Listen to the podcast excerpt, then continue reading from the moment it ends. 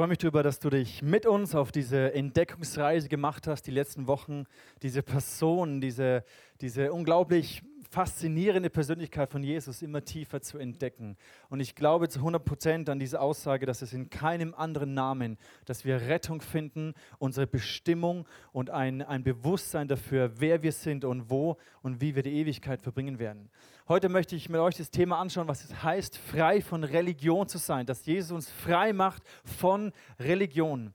Und für mich ist das so ein, ein zentrales Thema, je näher wir ans äh, Ostern kommen, auch diese Kreuzigung von Jesus, dass wir wirklich tief drin begreifen, was es für Konsequenzen und für Auswirkungen hat. Frei zu sein von Religiosität und die Gnade des Evangeliums zu erkennen, ist für mich einer der zentralen Grundfundamente des christlichen Glaubens.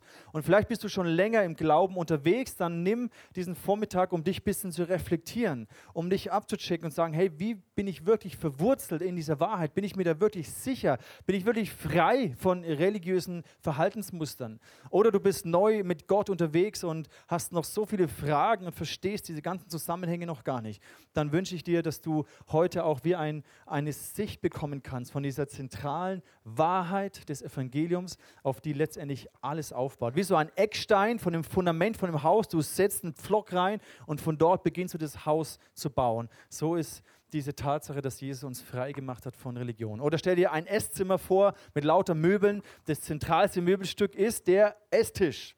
Also Esszimmer ohne Esstisch macht irgendwie wenig Sinn. Und so wünsche ich dir, dass du diese Wahrheit heute für dich ergreifen kannst. Religion ist etwas, was eigentlich seit Menschheitsgeschichte, kann man schon fast sagen, ähm, in die, in die Denkweise, in die Art und Weise, wie wir leben, wie wir unser Leben ausrichten als Menschen, wie das irgendwie dazugehört. Und ich möchte zurückspulen bis an den Anfang im, äh, im Paradies, wo der Mensch geschaffen nach dem Ebenbild Gottes in einer perfekten Gemeinschaft mit Gott gelebt hat.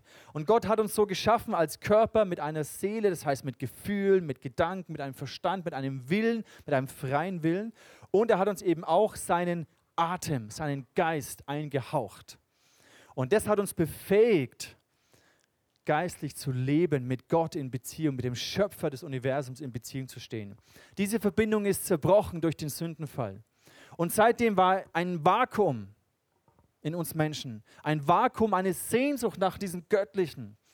Und daraus entstanden ist der Versuch des Menschen, aus eigener Kraft, aus eigener Anstrengung wieder hinzukommen zu diesem Gott.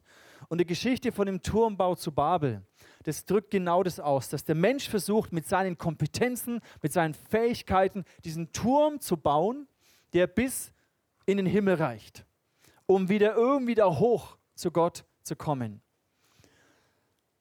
Und diese Mentalität von dem Turmbau zu Babel ist sehr häufig auch in uns tief verankert. Dass wir merken, es fehlt uns etwas. Wie wir es in dem Clip gesehen haben, unsere Bestimmung, unsere Rettung, irgendwie ist uns etwas verloren gegangen. Da ist etwas in uns, was abgestorben ist. Und eine Sehnsucht, ein, dieses Vakuum wieder zu füllen. Und Religion, egal welche Religion der Welt du hernimmst, ist genau diese, dieser Versuch, dieses göttliche Element wieder zu erreichen. Durch Leistung, durch Werke, durch Anstrengung, durch Dinge, die ich tue. Und sehr häufig ist auch in uns diese, dieses Denken verankert, Gott ist irgendwo weiter oben und ich baue mir so eine Leiter, um quasi immer höher zu Gott aufzusteigen. Und diese Leiter habe ich euch ein bisschen heute mitgebracht und möchte euch zeigen, wie vielleicht wir selber in unserem Denken noch so diese Leitersprossen haben. Da ist zum Beispiel, das sind die guten Werke. Dass ich denke, ja, wenn ich viele gute Werke mache, so nach der Pfadfinderregel, jeder Tag eine gute Tat, ja, ähm, irgendwie Barmherzigkeit oder Nächstenliebe oder irgend sowas, mache ich lauter viele gute Werke, ich bin immer ehrlich und so weiter. Und das ist eine Möglichkeit, wie ich quasi hier näher zu Gott rankomme. Oder dann gibt es die, dieses Verständnis von Buße, ich muss büßen für meine bösen Taten. Ja, sogar im Mittelalter, die Katholiken, die sich dann gegeißelt haben und für ihre Sünden sich äh, leiden, ge- ge- gelitten haben, und dann Ablassbriefe gekauft haben, um irgendwie für ihre Sünde zu büßen. In der Hoffnung, dann werde ich vielleicht irgendwie, komme ich näher in die Erleuchtung, komme ich näher zu Gott hin. oder ganz verschiedene Formen von Gebet und Anbetung. Ja? Gerade zum Beispiel im Islam, wo du jeden Tag beten musst, dich hinknien musst und fünfmal am Tag und lauter solche Riten gibt es in jeder Religion, gibt es diese, diese Regeln, ich muss das und das tun, das und das beten, das und das aussprechen, damit ich irgendwie quasi auf dieser Leiter nach oben klettere. Oder gerade in fernöstlichen Religionen, Buddhismus zum Beispiel, wo es darum geht, sich komplett zu entleeren, nichts mehr Eigenes zu haben, keine Gefühle, nichts mehr zuzulassen, diese falsch verstandene Demut, sich komplett zu entleeren, damit man dann irgendwie göttliches äh, Offenbarung bekommt. Oder auch gerade die, die Hinduisten mit ihren Tausenden, fast Millionen von Göttern, wo überall geopfert wird. Ne? Auch in Kambodscha sieht man es. Da sieht man so überall diese ganzen kleinen Tempelschreine. Und Leute, die da hinkommen und von ihr ein bisschen Reis, dann da noch Reis den Göttern opfern und Brot hinlegen und irgendwie was zum Trinken oder Geld hinlegen oder so. Und diese Opfermentalität, es muss sich diese Götter hier irgendwie gnädig stimmen, damit ich Gunst habe, damit ich geschützt werde und so weiter. Und das ist häufig so verankert. Und auch wenn du Christentum als so eine Religion betrachtest, ne, dann funktioniert es wunderbar auch im Christentum. Gute Werke, Buße tun, worshipen, beten, Demut vor Gott opfern. Ne. Du kannst auch das Christentum genauso als eine Religion betrachten, wo du Schritt für Schritt, Stufe für Stufe all diese Werke vollbringst, um dich irgendwie Gott zu nähern. Und der Punkt ist ganz einfach, es funktioniert nicht. Das ist der Grundtenor von jeder Religion. Ich leiste, ich tue diese Dinge, ich mache etwas aus einem Defizit heraus, um wieder dieses Göttliche zu erreichen. Dabei habe ich nie die Gewissheit, ob es genügt. Ja? Im Islam sagt man, da ist ein Engel links, der schreibt alle guten Taten auf. Da ist ein Engel rechts von dir, der schreibt alle bösen Taten auf. Und du weißt nie, ob es am Ende reicht, ja, ob du in den Himmel kommst. Oder in Kambodscha ist dieses Angkor Wat, diese riesen buddhistische Tempelanlage, sehr faszinierend. Und der Führer, den wir damals hatten, als ich zum ersten Mal da war, hat uns erklärt, da gibt es zweiunddreißig verschiedene Höllen. Und es sind alle so in Stein gemeißelt. Und in jede dieser Höllen musst du durchlaufen. Und für jedes böse Werk musst du dort büßen und leiden. Also richtig brutal. Ne? Da sieht man das, das sind wirklich krasse Folterbilder. Halt mittelalterlich so damals. In den Stein gemeißelt. Und das ist ihre Denkweise. Und dann muss ich da diese zweiunddreißig Höllen durchqueren, bis ich dann vielleicht den Zugang zum Paradies bekomme. Und in dieser Denkweise ist jede Religion, auch das Christentum, wenn du es als Religion betrachtest, sehr, sehr ähnlich. Der Versuch des Menschen, zu Gott zu kommen. Und im Galater zwei, da schreibt Paulus, einer der, der ähm, ja, begabtesten Theologen des, der, der Bibel, doch weil wir wissen, dass der Mensch durch Werke des Gesetzes nicht gerecht wird, sondern durch den Glauben an Jesus Christus sind auch wir zum Glauben an Jesus Christus gekommen. Damit wir gerecht werden durch den Glauben an Jesus Christus und nicht durch Werke des Gesetzes. Denn durch das Gesetzeswerk wird kein Mensch gerecht. Paulus war ein, ein Eiferer für das Gesetz. Er hat das jüdische Gesetz intus gehabt. Man sagt, er hat das Alte Testament auswendig gekannt. Er hat geeifert, so wie die Pharisäer damals, für, geeifert für die Einhaltung des Gesetzes. Es war nichts anderes als Selbstgerechtigkeit. Indem ich das Gesetz halte, versuche ich vor Gott gerecht zu sein. Und diese Worte sind, die sind so mindblowing, die sind so für die Juden damals so unverständlich, so unvorstellbar. Es hat überhaupt nicht in ihr Gottesbild und in ihr theologisches Konzept hineingepasst, dass Paulus sagt, wir sind gerettet, wir sind gerecht vor Gott aus Glauben. Und Rechtfertigung ist ein Wort, was uns nicht so geläufig ist.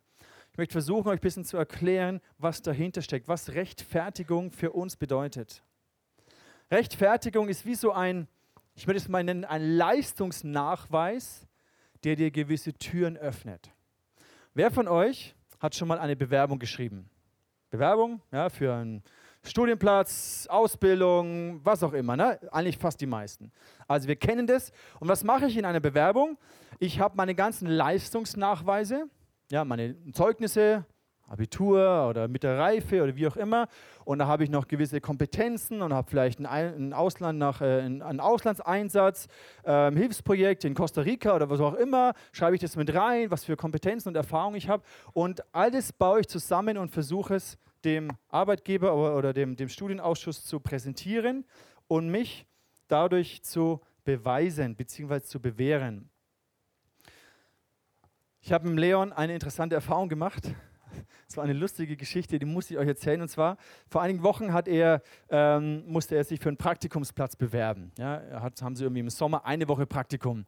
Und dann hat er gesagt, hey Papa, ich muss mich bewerben und kannst du mir helfen, eine Bewerbung zu schreiben, Lebenslauf und so weiter. Ich sage, ja klar, kein Problem, hier eine Vorlage genommen, Leon reingeschrieben und so weiter, alles wunderbar.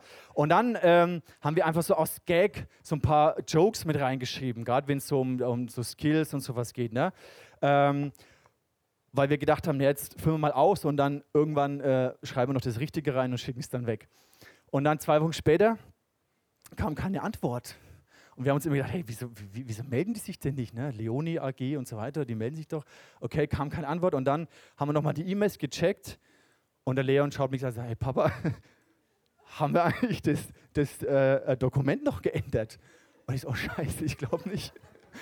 Dann haben, dann haben wir nochmal die E-Mail reingeguckt und dann, dann sehen wir effektiv, dass wir das, was wir aus Gag reingeschrieben haben, hingeschickt haben. Irgendwie haben wir es vergessen zu ändern und wir haben so lachen müssen, weil wir uns vorgestellt haben, was die Personalchefin, was sie sich gedacht haben muss, als sie es gelesen haben. Ich zeige euch das mal, das ist unglaublich. Hier sieht man so quasi hier erstmal so persönliche Daten, Leon und so weiter, alles gut. Und jetzt zoomen wir mal in diese Sozialfähigkeit und Kompetenzen rein. Ja? Und jetzt haben wir original hingeschrieben, Empathiefähigkeit, wenn sie nicht so doof sind. Oder Konfliktlösung, ich hau dem anderen in die Fresse, dann ist Ruhe. Hohe Leistungsbereitschaft, leider nur selten, wenn ich Lust drauf habe. Durchhaltevermögen, wenn ich Geld dafür bekomme. Ermutigung, wenn die anderen gra- nicht gerade Loser sind. Das haben wir original dahin geschickt. Ey, und wir sind... Wir sind so abgebrochen vor Lachen. Wir konnten uns nicht vorstellen, den Gesichtsausdruck von der Frau bei Leonie. Auf jeden Fall haben wir dann versucht, das wieder gerade zu biegen und nochmal korrigiert. Und dann habe ich so erklärt, ja, ähm, naja, war ein Versuch. Auf jeden Fall war das eine erste Erfahrung, die sich tief eingeprägt hat für zukünftige Bewerbungen. Aber dieses Bewerbungs... Diese Bewerbungsmentalität ist, ist so ein Teil von unserem ganzen Gesellschafts- und Leistungssystem und ja auch prinzipiell nicht verkehrt. Ähm, alles in unserem Leben funktioniert durch solche Leistungsnachweise. Ich habe euch mal hier ein paar Leistungsnachweise von mir mitgebracht. Da ist mal mein Zeugnis der allgemeinen Hochschulreife. Ja? Wenn euch mal interessiert, was für Noten ich gehabt habe, kann man mal reingucken. Dann ist hier ein Zeugnis über die staatliche Prüfung in der Krankenpflegehilfe. Ja? Ich bin staatlich examinierter Krankenpflegehelfer in meinem Zivildienst. Den praktischen Teil sehr gut, den mündlichen Teil gut. Dann habe ich hier mein, mein Studienbuch von der Friedrich-Alexander-Universität, wo ich zwei Semester Medizin studiert habe. Dann habe ich hier mein Diplom-Zeugnis, wo ich hier an der Evangelischen Fachhochschule äh, diplomierter Sozialpädagoge äh, geworden bin. Also habe auch so ein paar Leistungsnachweise und jeder hat es für sich auch. Jeder, der schon mal Bewerbung geschrieben hat, ne, packt seine Noten und packt alle Auslandserfahrungen und Skills und Social-Fähigkeiten und hier ehrenamtliche Mitarbeit. Hey, ich sage euch, was ich alles für... für Bestätigungen schreiben muss, ja, alle paar Wochen jetzt hier Matze wieder, da nicht, brauche eine Bestätigung, dass ich hier ehrenamtlich und so weiter, ist ja super, ja? Wunderbar. Der Punkt ist der, dass unser ganzes Denken darauf programmiert ist, dass wir unsere Leistungsnachweise präsentieren und dass wir uns dadurch rechtfertigen, zu sagen, ich bin der Richtige für diesen Ausbildungsplatz. Ich bin der Richtige für diesen Studienplatz. Ich bin der Richtige, hier ist mein Medizinertest oder wie auch immer. Ich bin der Richtige für diesen Arbeitsplatz. Und so tief ist es in uns verankert. Zum Beispiel, wenn du an Harvard studieren willst, ja, ich habe mal gegoogelt, es war echt interessant, was da alles erwartet wird. Ich meine, Harvard ist die Elite-Uni, wenn du dort studierst, ja, Barack Obama und so weiter, die Leute studieren dort alle. Wenn du hier einen Platz bekommst und studieren darfst, ist es ein Ausdruck von, wow, du bist echt in diesem System, zumindest du bist richtig, du hast richtig was auf dem Kasten. Deine ganzen Leistungsnachweise sind überdurchschnittlich. Ja? Du gehörst zu der Elite, zumindest in diesem, diesem Denken. Und das ist so tief, dieses Prinzip der Leistungsnachweise ist so tief in uns verankert, so tief in unserer Gesellschaft verankert, so tief auch in unserer Persönlichkeit verankert, diese akademischen Leistungsnachweise, sozialen Leistungsnachweise, sonstige Kompetenzen und Erfahrungen. Und es ist eigentlich immer gleich. Und so tief ist es in uns, in jeder Kultur, auch in, Reli- in jeder Religion, wie ich gesagt habe, ist es so tief verankert, dass wir durch unsere Leistungsnachweise uns rechtfertigen. Und quasi sagen, ich bin deswegen der Richtige für diese Position, für diesen Job, für diese Ausbildungsstelle. Und das Problem ist, dass sich dieses Denken, dass es so tief verankert ist, dass wir das eins zu eins in unsere Beziehung zu Gott mit hinübernehmen. Oder eins zu eins so geprägt sind. Ich muss erstmal vor Gott mich beweisen. Irgendwann stehe ich an der Himmelspforte, dann ist da der Petrus und dann bringe ich meine ganzen Leistungsnachweise mit. Ja? Alles, was ich an guten Taten gemacht habe und wie ich gebüßt habe für die, für die Fehler, die ich begangen habe und wie ich gebetet habe fünfmal am Tag und gefastet habe und wie ich, mich, wie ich demütig war und welche Opfer ich gebracht habe und, und, und, und. Und dann ist es so eine Denkweise und dann, dann habe ich etwas, was ich Gott vorweisen kann, damit ich diesen Platz bekomme, damit ich angenommen werde. Und diese Denkweise steckt so tief in uns drin, dass es wichtig ist, sich damit auseinanderzusetzen und zu reflektieren. Dieses Denken, ich muss mich beweisen, ich muss mich rechtfertigen, meine Existenzberechtigung zeigen. Es gibt einen sehr interessanten Film, der das gut auf den Punkt bringt, Die Stunde des Siegers. Hier geht es um zwei Leichtathleten neunzehnhundertvierundzwanzig, die bei den Olympischen Sommerspielen in Paris teilnehmen. Der eine ist ein Sprinter, das eine ist der Harold Abrahams, ein Jude, der an der Cambridge University studiert hat und diskriminiert wurde.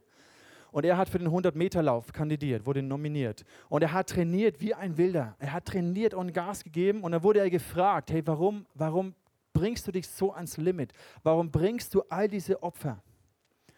Warum nimmst du dieses auf dich? Und er sagt, sehr interessant,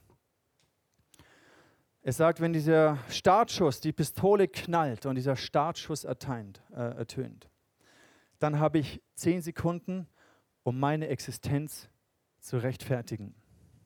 Das war sein Antrieb. Das war der Antrieb, ich habe diese zehn Sekunden, wo ich der Welt beweisen kann, dass ich richtig bin, dass ich ein Sieger bin, dass ich es wert bin, respektiert zu werden. Ich habe zehn Sekunden Zeit, in der ich der Welt, in der ich mich rechtfertige, meine Existenz rechtfertige. Das war sein Antreiber. Und der andere, der Eric Little, war ein tiefgläubiger schottischer Christ, der auch schnell war und auch begabt war und auch trainiert war, äh, trainiert hat. Er hat aber zum Beispiel gesagt, weil der hundert-Meter-Lauf am Sonntag stattgefunden hat, hat er gesagt, nee, am Sonntag werde ich nicht laufen. Das ist der Tag des Herrn. Da will ich Gott ehren, da gehe ich, da feiere ich Gott, da laufe ich nicht. Und es hat dazu geführt, dass er dann irgendwie tauschen musste, dann konnte er den Lauf nicht machen, den, sondern den vierhundert-Meter-Lauf. Und er wurde auch gefragt, warum trainierst du so hart? Warum nimmst du das auf dich? Und seine Antwort war, Gott hat mir einen Körper geschenkt. Er hat mich begabt. Er hat mir Kraft und Ausdauer gegeben. Und ich weiß, wenn ich laufe und mein Bestes gebe, dann freut es meinen Schöpfer. Das war sein Antrieb. Und seht ihr diese, diese, diese krasse Gegensätze? Der eine rennt und trainiert und gibt Leistung, um sich und seine Existenz zu rechtfertigen. Und der andere trainiert und, und, und bringt Leistung, weil er dadurch seinem Schöpfer Freude bereitet, der ihn so geschaffen hat, wie er ist. So komplett unterschiedlich. Und ähnlich ist es in unserer Beziehung zu Gott. Religion kann ein Antreiber sein, um dich Gott zu nähern, um dir den Platz im Himmel zu verdienen. Oder du kannst diese Dinge tun aus einem tiefen Bewusstsein, dass du angenommen bist, dass du nicht durch Leistung und Dinge dir das verdienen musst. Und es ist ein Teil von uns Menschen, dass wir respektiert wollen, respektiert sein wollen. Es ist ein Teil von uns Menschen, dass wir ähm, Anerkennung, Wertschätzung bekommen wollen. Für das, wie wir sind, was wir leisten, wie wir ausschauen, wie wir begabt sind. Und das an sich ist auch nicht schlecht. Das hat ja Gott in uns hineingelegt. Aber das Problem ist, dass keine Goldmedaille der Welt kann dir diese tiefe Bestätigung geben, kann dir diese tiefe Rechtfertigung deiner Existenz wirklich geben. weil es wird schon bald einer kommen, der ist schneller als du. Es wird schon bald einer sich bewerben, der hat bessere Noten als du. Der hat mehr Auslandserfahrung. Der hat bessere Sprachkenntnisse. Der kann besser mit P Cs umgehen als du. Der schaut besser aus als du vielleicht, was auch immer. Es wird schon bald irgendeiner kommen, der dich in irgendeinem toppt. Und dann plötzlich steht wieder deine ganze Existenz in Frage. Plötzlich steht dein ganzer Wert wieder in Frage. Und der ganze Antreiber beginnt von vorne. Und Paulus zeigt uns durch das Evangelium, zeigt uns die Lösung. Weil menschlich gesehen gibt es dafür keine Lösung. Menschlich gesehen sind wir gefangen in diesem System, uns zu beweisen, uns zu rechtfertigen und Respekt und Liebe zu verdienen durch das, was wir eben, durch unsere Leistungsnachweise. Aber Paulus zeigt uns die Lösung des Evangeliums auf. Und deswegen habe ich gesagt, dass das, egal wie lange du Christ bist oder nicht Christ bist, mach das zu einer Grundfeste, diese Wahrheit zu einem Fundament in deinem Leben. Es wird dein ganzes Leben verändern. Wie du läufst, wird sich verändern. Wie du die Dinge tust, wie du lernst, studierst oder arbeitest, es wird sich verändern, ob du es wie der eine oder wie der andere Läufer machst. Lass uns diese Verse im Römer anschauen. Römer drei, Vers zweiundzwanzig. Gott spricht jeden von seiner Schuld frei und nimmt jeden an, der an Jesus Christus glaubt. Nur diese Gerechtigkeit lässt Gott gelten. All meine Leistungsnachweise, die akademischen oder die christlichen, all die haben vor Gott keinen Bestand. Sie reichen nicht aus. Sie gelten vor Gott gar nicht. Sondern Gott spricht dich frei von deiner Schuld und er nimmt dich an. Auf einer anderen Grundlage, nicht auf der Grundlage deiner Leistungsnachweise, sondern auf der Grundlage, dass wir an Gott, an Jesus Christus glauben. Vers vierundzwanzig, was sich keiner verdienen kann, schenkt Gott in seiner Güte. Er nimmt uns an, weil Jesus Christus uns erlöst hat. Was keiner verdient, sich verdienen kann. All unsere Werke haben aus dieser Hinsicht keinen Bestand für Gott. Sie reichen nicht aus. Sie reichen niemals aus, um dir diesen Platz zu geben. Vers fünfundzwanzig, um unsere Schuld zu sühnen, hat Gott seinen Sohn am Kreuz vor aller Welt sterben lassen. Jesus hat sein Blut für uns vergossen und mit diesem Opfer die Vergebung für uns alle erwirkt, die daran glauben. Und jetzt kommt Paulus genau auf diesen Punkt, in Vers siebenundzwanzig. Bleibt uns denn nichts, womit wir uns vor Gott rühmen könnten? Habe ich denn nichts vorzuweisen? Zählen meine guten Werke denn gar nichts? Ist es denn egal, wie ich lebe? Und Paulus sagt, nein, du hast nichts, womit du dich vor Gott rühmen kannst. Woher kommt das? Weil wir nicht aufgrund irgendeines Gesetzes, das unsere eigene Leistung verlangt, von Gott angenommen werden, sondern allein auf der Grundlage unseres Glaubens. Und er bringt es nochmal im Vers achtundzwanzig auf den Punkt. Also steht fest, nicht wegen meiner guten Taten werde ich von meiner Schuld freigesprochen, sondern allein deshalb, weil ich mein Vertrauen auf Jesus Christus setze. In dem, in dieser Kernaussage des Evangeliums bricht jede Religiosität auseinander. All diese Werkegerechtigkeit, all diese Selbstgerechtigkeit zerbricht, hat keinen Bestand. Was hat Jesus gemacht? Jesus ist die Leiter runtergeklettert und zu uns gekommen.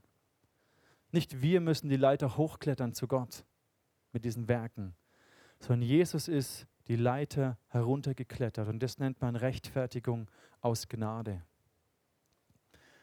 Jesus hat sein Leben gegeben als sein Opfer. Es gibt kein wertvolleres Opfer.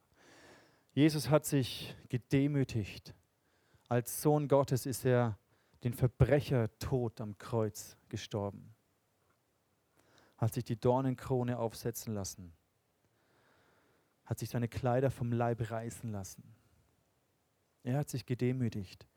Er hat Gott angebetet. Er war mehr als fünfmal am Tag, hat er gebetet, mit seinem Vater Zeit verbracht. Er hat gebüßt. Er wurde gegeißelt für unsere Fehler. Und sein Leben war nur voll von guten Werken. Er hat den Menschen gedient, sie geheilt, sie ge- genährt, sie gesund gemacht. Hat sogar für die Leute gebetet am Kreuz, die ihn verraten haben. Jesus ist diese Leiter runtergeklettert, um zu uns zu kommen. Und dieses Wort Rechtfertigung, was wir gerade gelesen haben im Vers vierundzwanzig, was sich keiner verdienen kann, schenkt Gott in seiner Güte. Er nimmt uns an, weil Jesus Christus uns erlöst hat. Rechtfertigung bedeutet mehr als Vergebung. Und diese Wahrheit, nimm sie in dein Herz mit, es soll zu einer Offenbarung werden.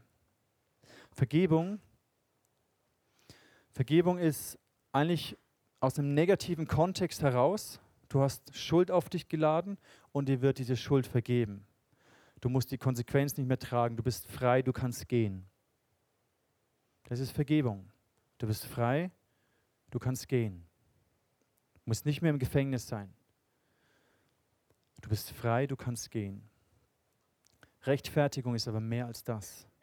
Es ist nicht nur, du bist frei, du kannst gehen, sondern Rechtfertigung heißt, du darfst kommen.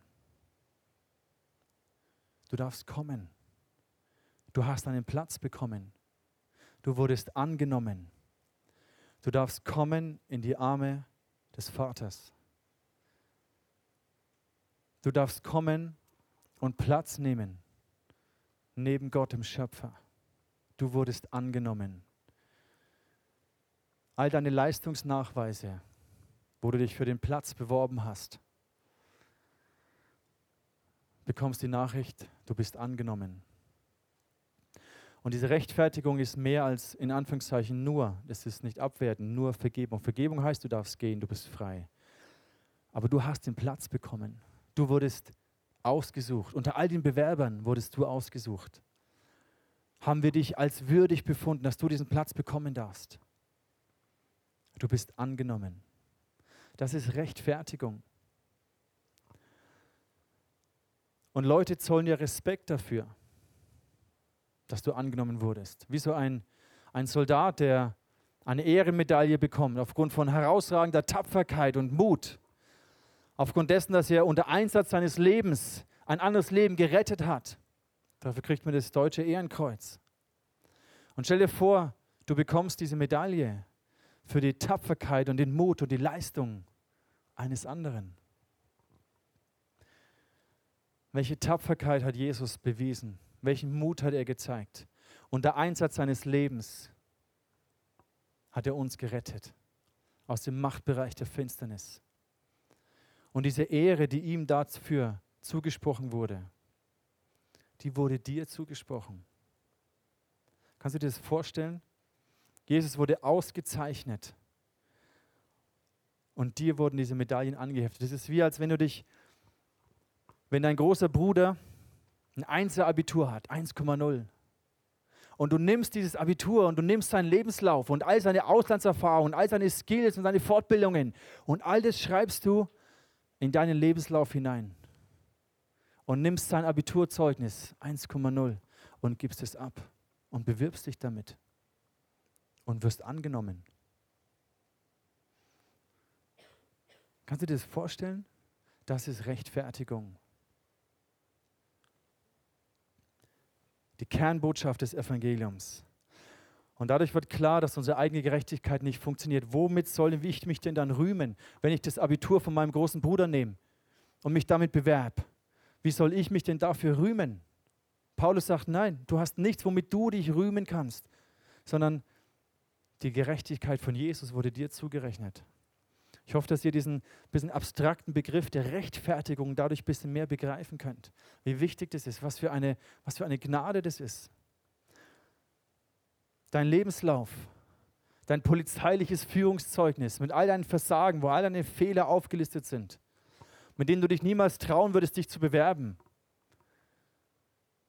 Das wurde bei Jesus reingeschrieben. Und sein Lebenslauf und sein Führungszeugnis und seine Skills und seine guten Werke und all das wird in deine Bewerbungsmappe reingelegt. Im Korintherbrief, Kapitel fünf, Vers fünfundzwanzig schreibt Paulus, denn Gott hat Christus, der ohne jede Sünde war, mit all unserer Schuld beladen und verurteilt, damit wir freigesprochen sind und vor ihm bestehen können. Diese zwei Sachen. Freigesprochen die Vergebung, aber nicht nur die Vergebung, sondern auch du kannst, du hast diesen Platz bekommen. Du bist angenommen worden. Auf der Grundlage von dem, was Jesus errungen hat. Und ich nenne das den Skandal des Evangeliums. Was für ein Skandal, wenn du dich bewirbst mit einer, mit einer Abiturnote, die du selber nicht geleistet hast.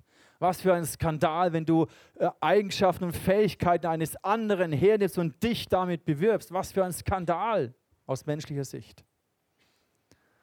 Und genau das ist das, was Menschen nicht begreifen. Ich muss doch selber leisten. Ich muss doch selber. Es kann doch nicht sein, dass ich das von jemand anders für mich nehme. Das ist doch nicht gerecht aus menschlicher Sicht.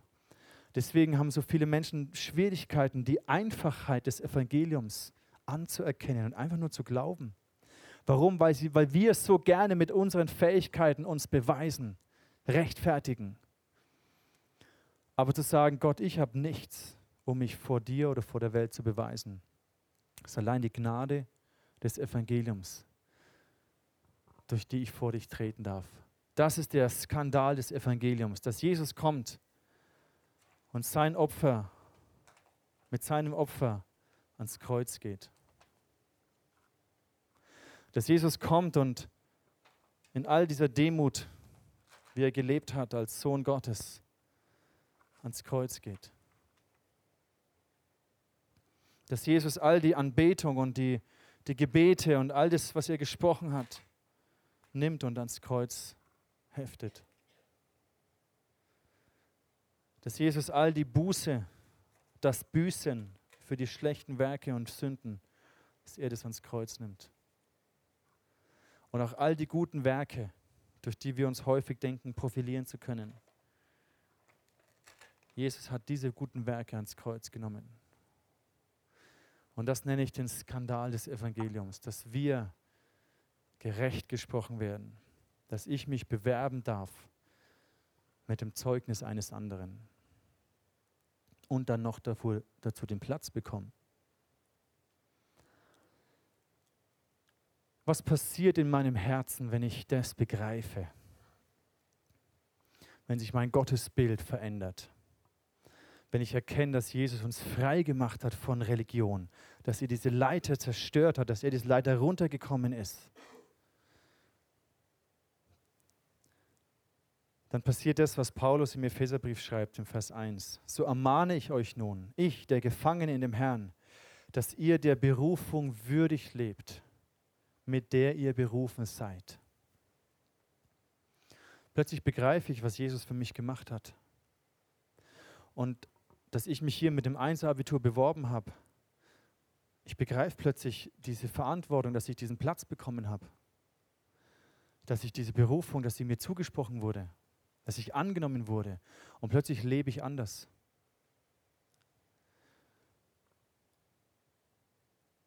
Ich möchte zurückkommen zu diesem Bild von diesen zwei Läufern, weil das das auf den Punkt bringt. Der eine lebt, um sich zu beweisen, seine Existenz zu rechtfertigen, und andere läuft mit all seiner Kraft, weil er weiß, dadurch erfreue ich das Herz meines Schöpfers, wenn ich die Gabe einsetze, die er mir gegeben hat. Ich ehre ihn, ich laufe zu seiner Ehre. Alles, was Menschen tun, um sich selbst zu recht, rechtfertigen, recht zu, zu rechtfertigen, machen sie letztendlich für sich selbst. Auch wenn es noch so fromm aussieht, die, die guten Werke und all das, wenn du es tust, um dich vor Gott zu beweisen, tust du es eigentlich für dich selbst. Wenn du aber das nicht mehr brauchst, wenn du dich vor niemandem mehr beweisen musst, dann tust du diese Werke plötzlich aus Liebe, aus Ehre. Und das ist der Unterschied des Evangeliums. Religion heißt, sagt dir, ich tue, ich diene, ich bete, ich opfere, damit ich erlöst werde. Das ist der Kernpunkt von die, die Denkweise von Religion. Und in dem sind alle Religionen gleich. Ich tue, ich diene, ich bete, ich mache, damit ich erlöst werde. Und Glaube bedeutet, weil ich erlöst bin, aus Gnade. Deswegen diene ich Menschen, diene ich Jesus. Deswegen tue ich Werke. Deswegen bete ich. Deswegen opfere ich. Aus Liebe und aus Dankbarkeit, weil ich das Herz meines Schöpfers erfreuen möchte mit meinem Leben. Und seht ihr diesen absolut wichtigen Unterschied? Es ist so zentral. Zwei Männer rennen. Beide gewinnen die Goldmedaille. Aber aus komplett unterschiedlichen Antreibern.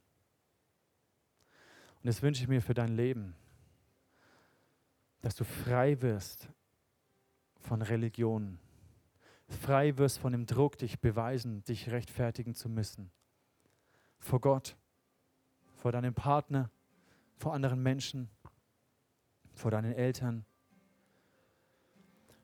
Und ich wünsche dir, und ich werde gleich beten für dich, dass du auf der Grundlage des Evangeliums läufst, rennst, dein Bestes gibst, lernst, studierst, arbeitest, Arbeitgeber bist, Arbeitnehmer bist, was auch immer du tust, wo Gott dich hingestellt hat, dass du sagst, Gott, du hast mir diese Gabe gegeben. Du hast mich so gemacht, wie ich bin. Und ich ehre dich mit meinem Leben. Diesen Platz habe ich bekommen, weil Jesus dafür die Leistung erbracht hat. Und jetzt laufe ich würdig dieser Berufung. Und dafür möchte ich für euch beten. Lass uns beten. Jesus, ich danke dir für diese unfassbare Wahrheit des Evangeliums. Ich danke dir, dass wir nicht durch ein religiöses System uns dir nähern müssen und deine, dein Wohlwollen uns verdienen, sondern dass unsere Schuld vergeben ist aus Gnade. Und mehr als das, dass wir kommen dürfen, dass wir angenommen sind, dass wir den Platz bekommen haben. Und Jesus, ich bitte dich, dass du uns überführst, wo dieses religiöse Denken tief in uns verankert ist.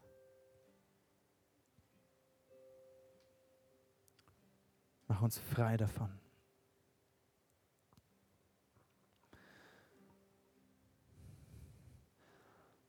Die Band spielt ein Lied und es ist eine Art Vortragslied. Du kannst einfach während dem Song sitzen bleiben und das auf dich wirken lassen und dich damit auseinandersetzen. Wo diese religiösen Muster in dir noch verankert sind, dann komm zum Kreuz und empfange die Gnade der Vergebung. Dann hört jedes Vergleichen auf, jeder Minderwert, all das, was uns so im Vergleich mit all den Menschen und den anderen Leistungsnachweisen, was uns so gefangen nimmt, das hört auf, weil wir Gnade bekommen. Nutz diese nächsten Minuten für dich.